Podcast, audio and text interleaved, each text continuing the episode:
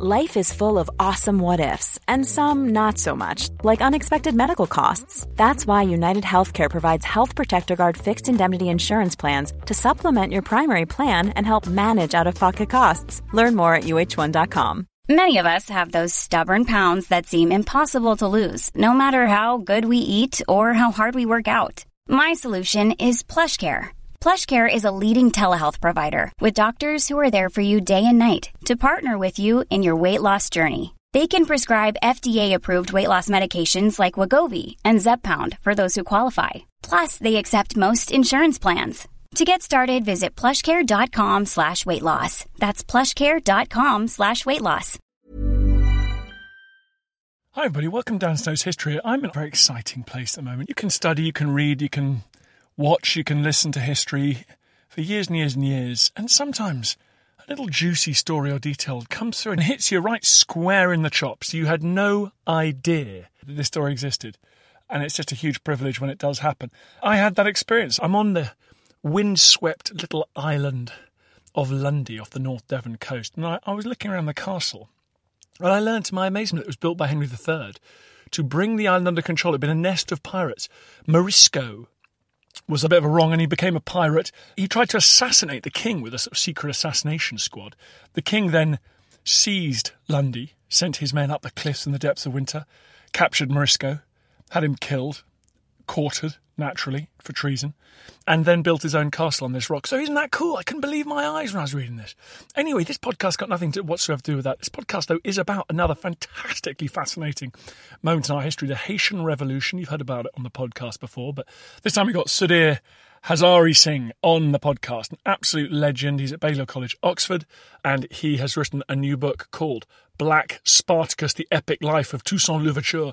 If you haven't heard of Toussaint Louverture, you are in for a massive treat. Once he was born into slavery on the Isle of, well, what is now in Haiti, but he rose to lead a successful revolt of the formerly enslaved people in that colony. An absolutely extraordinary story with enormous repercussions right around the world. If you enjoy stories like this, please go and check out History Hit TV. It's a digital history channel. It is like Netflix for history. You can go there, and if you use the code POD1, POD1, you get a month for free, and your second month for just one pound, euro, or dollar. So sweet head over there and do it. But in the meantime, everybody, here is Sudhir Hazareesingh. Enjoy.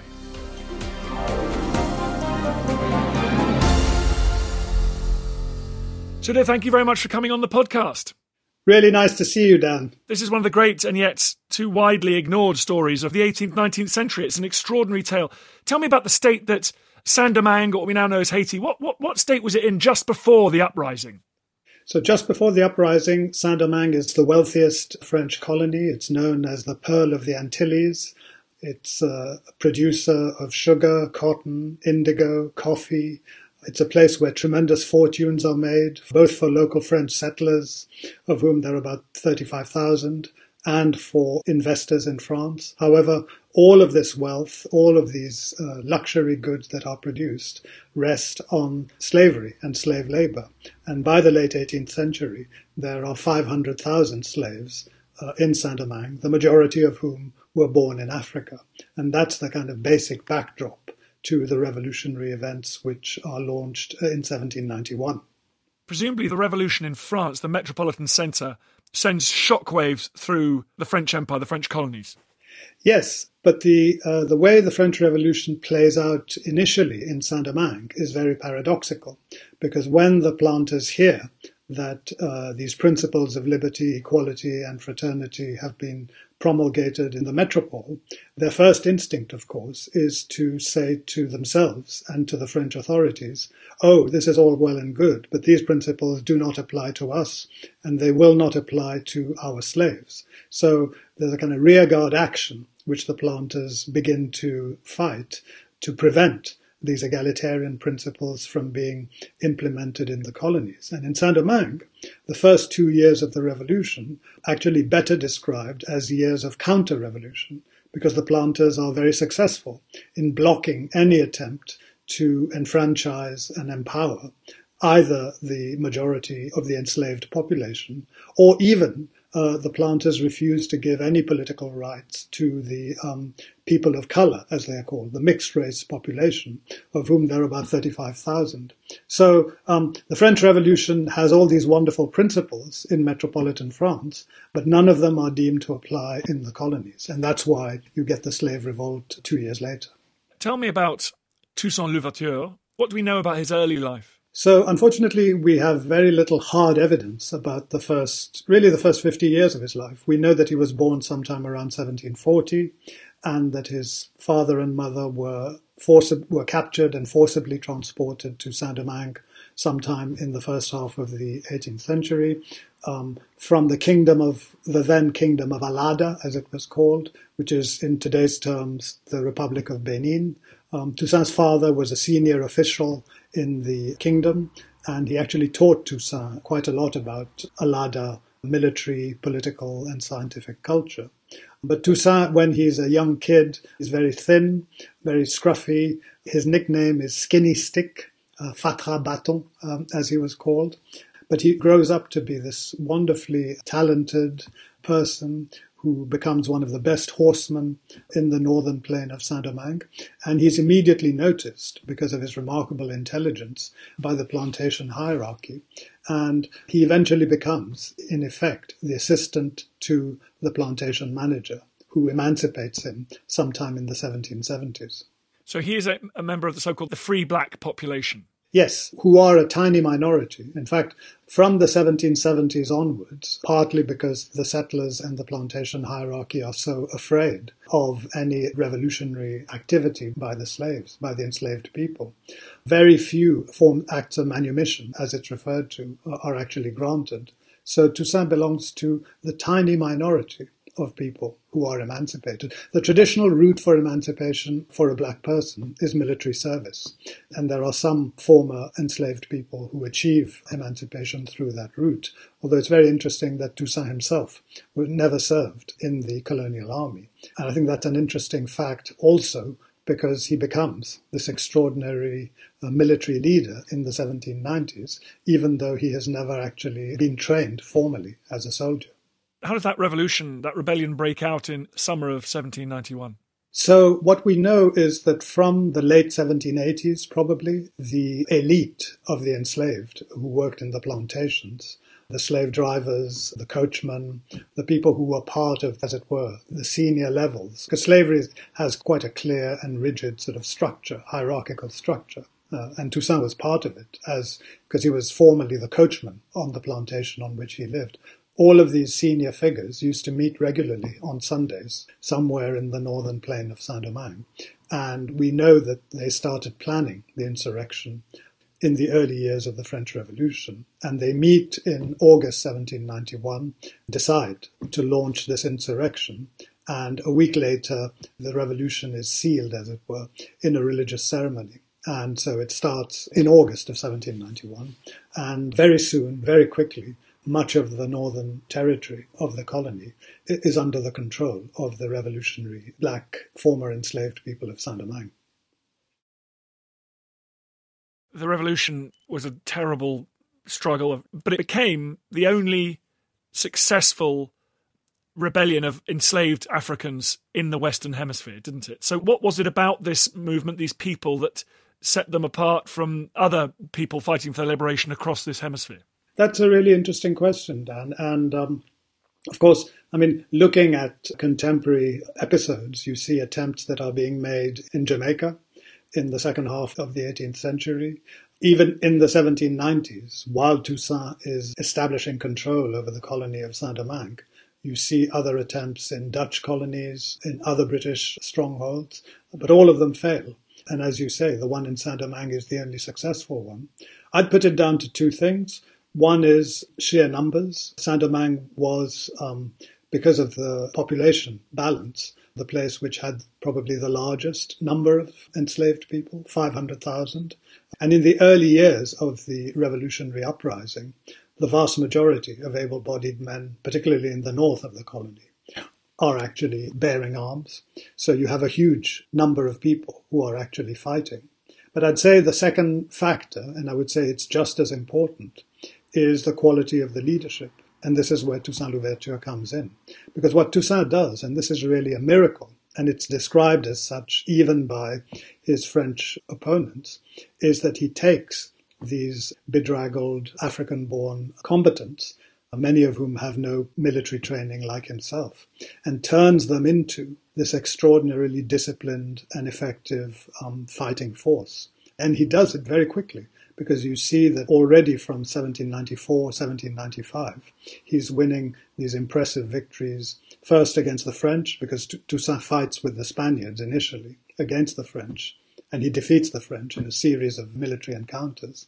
Then, when he switches over to the French cause, as from 1794, he fights the Spaniards and the British. And it's just this extraordinary military uh, skill that he's able to bring in terms of training and discipline to his combatants that I think makes all the difference. You mentioned he switched sides there. We should clarify it's not that he betrayed his movement. The extraordinarily complex uh, diplomacy and conflict of the late French Revolutionary Wars meant that the British and Dutch were arriving as would be colonial oppressors and with a belief in re enslavement, presumably. Yes, absolutely. So, what happens is that when the enslaved people take up arms, the settlers basically turned to the British, who are in neighboring Jamaica, 1792, 1793, and asked them for help. Right? They say, um, "Come to our help. We are being killed off here. If you believe in the system of slavery, then come and fight with us on our side." And that's what they do. The British then invade Saint Domingue, and Pitt the Younger, who sometimes, I still see it in textbooks that are still taught in British schools, who's sometimes thought of as this great abolitionist, friend of Wilberforce, etc. Pitt the Younger is the Prime Minister, who then sends in 15,000 men to try and not only recapture Saint-Domingue, but also to re-enslave the majority black population. So the British are actually there for five years, and Toussaint has to fight them off, which he does successfully. And in 1798, he signs an agreement which leads to their withdrawal.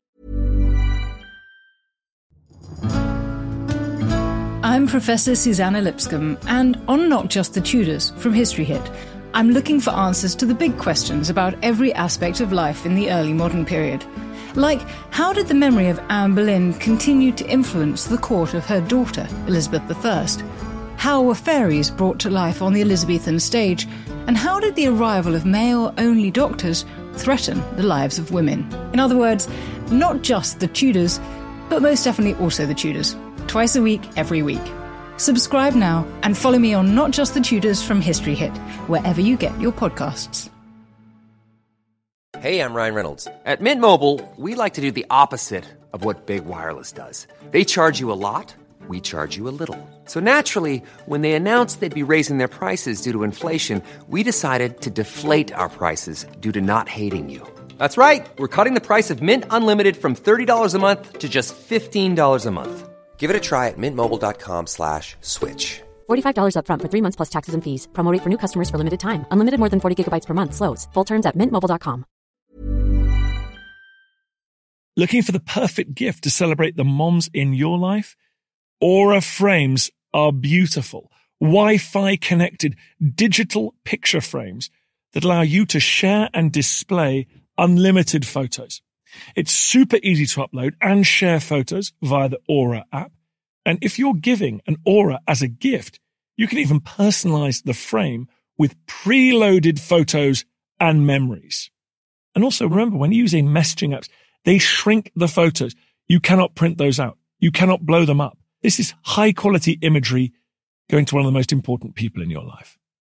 The Aura app is super easy to set up, takes about two minutes, and you're going to love it.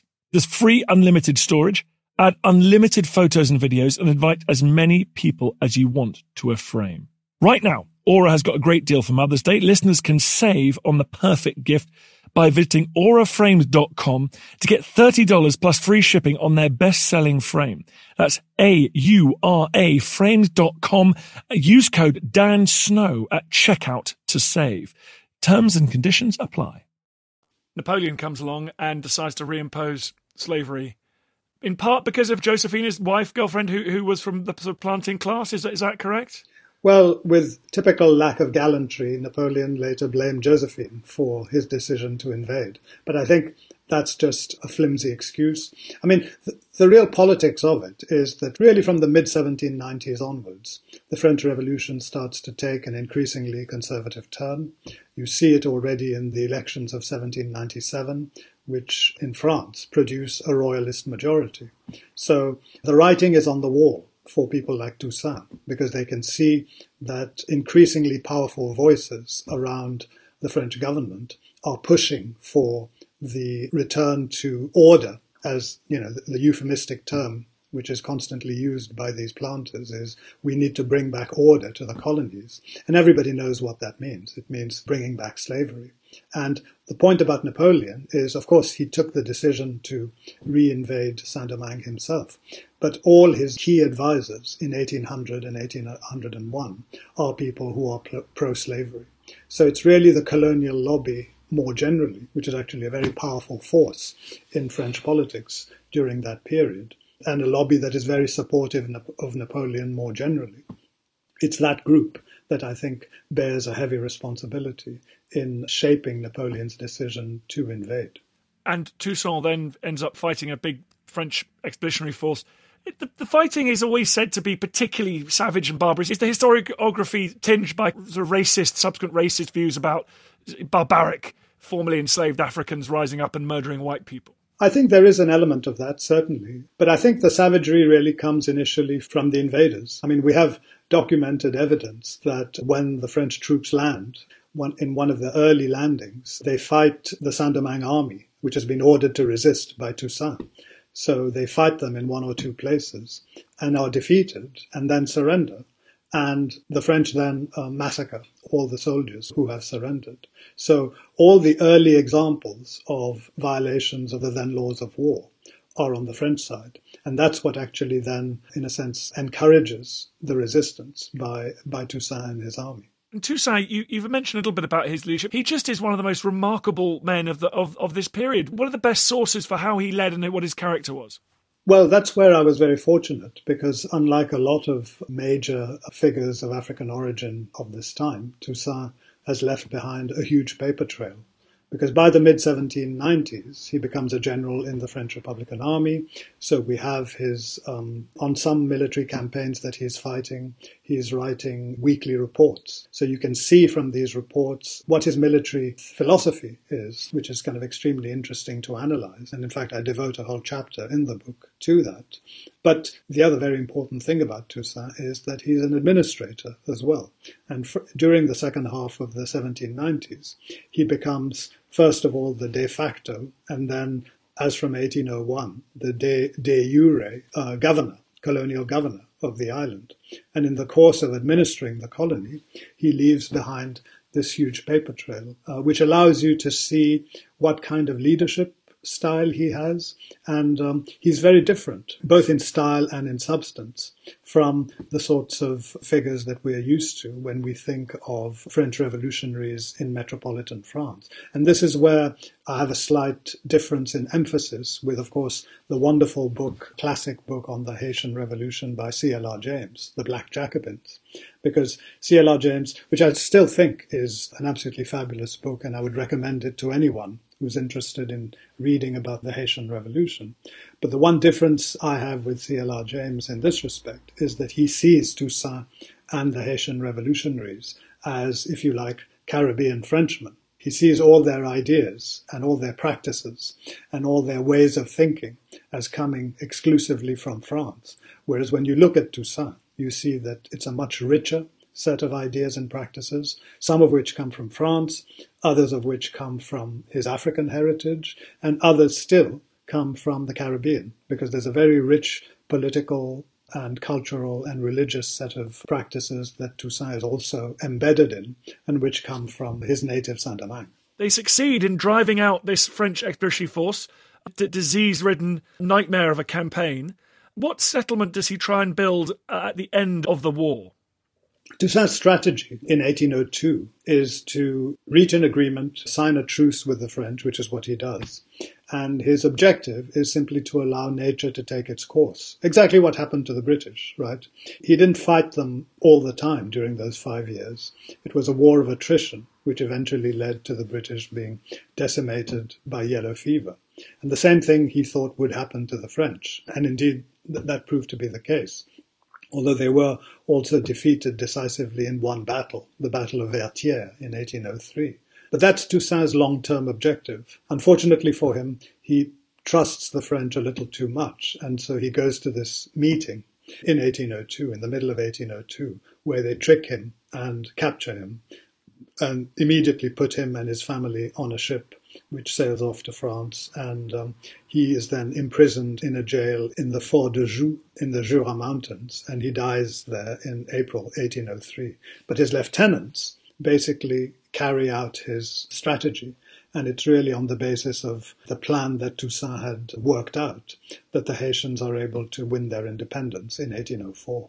Jean Jacques Dessalines, who has been on, on the podcast, well, he hasn't been on the podcast, a brilliant historian talking about him before, finishes the work that uh, Toussaint began.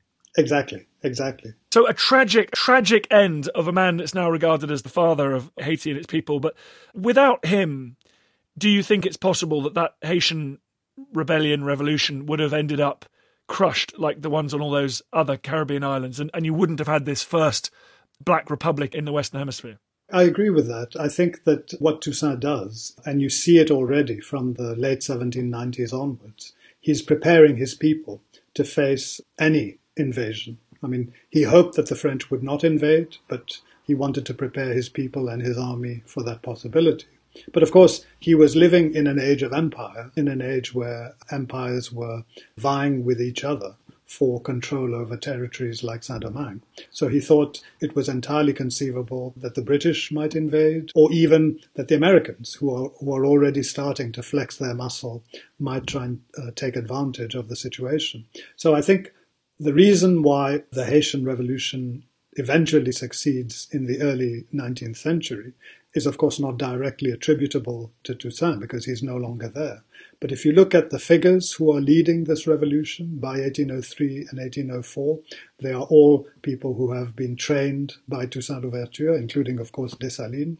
But I think more fundamentally, Toussaint needs to be given credit for creating this fighting spirit among the population of Saint Domingue, inculcating in them this fundamental belief that they are entitled to be free, that they have political and civil rights that no other person can take away from them. These are all principles that are embodied in his 1801 constitution, which he promulgates and which, if you like, establishes these principles concretely in law. And the most important of these principles, which is one of the early articles of his 1801 constitution, is that slavery is abolished forever in Saint Domingue. It is the most extraordinary story. Your book is called Black Spartacus, The Epic Life of Toussaint Louverture. It's a great name. Well done. I should ask though, was Black Spartacus, is that a contemporary expression used about him? Yes. I mean, I was a bit hesitant to use that as the title because, of course, you don't want to compare someone like Toussaint to a sort of leading European figure. But Toussaint himself was called that by one of his strongest allies among the French Republican administrators in the mid 1790s.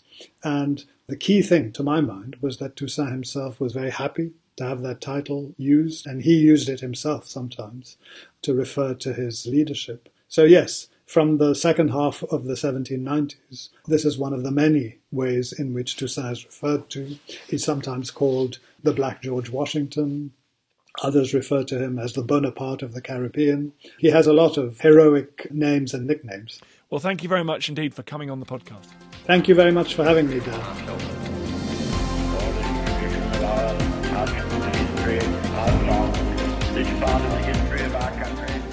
Hope you enjoyed the podcast. Just before you go, bit of a favor to ask. I totally understand if you don't want to become a subscriber or pay me any cash money. Makes sense. But if you could just do me a favor, it's for free. Go to iTunes or wherever you get your podcast. If you give it a five star rating and give it an absolutely glowing review, purge yourself, give it a glowing review. I'd really appreciate that. It's tough world out there, law of the jungle out there, and I need all the fire support I can get. So that will boost it up the charts. It's so tiresome. But if you could do it, I'd be very, very grateful. Thank you. Thank you for listening to this episode of Dan Snow's History Hit. Please follow this show wherever you get your podcasts. It really helps us and you'll be doing us a big favour.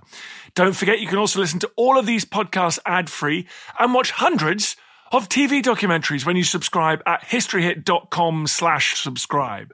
As a special gift, you can also get your first three months for just one pound a month when you use code Dan Snow at checkout.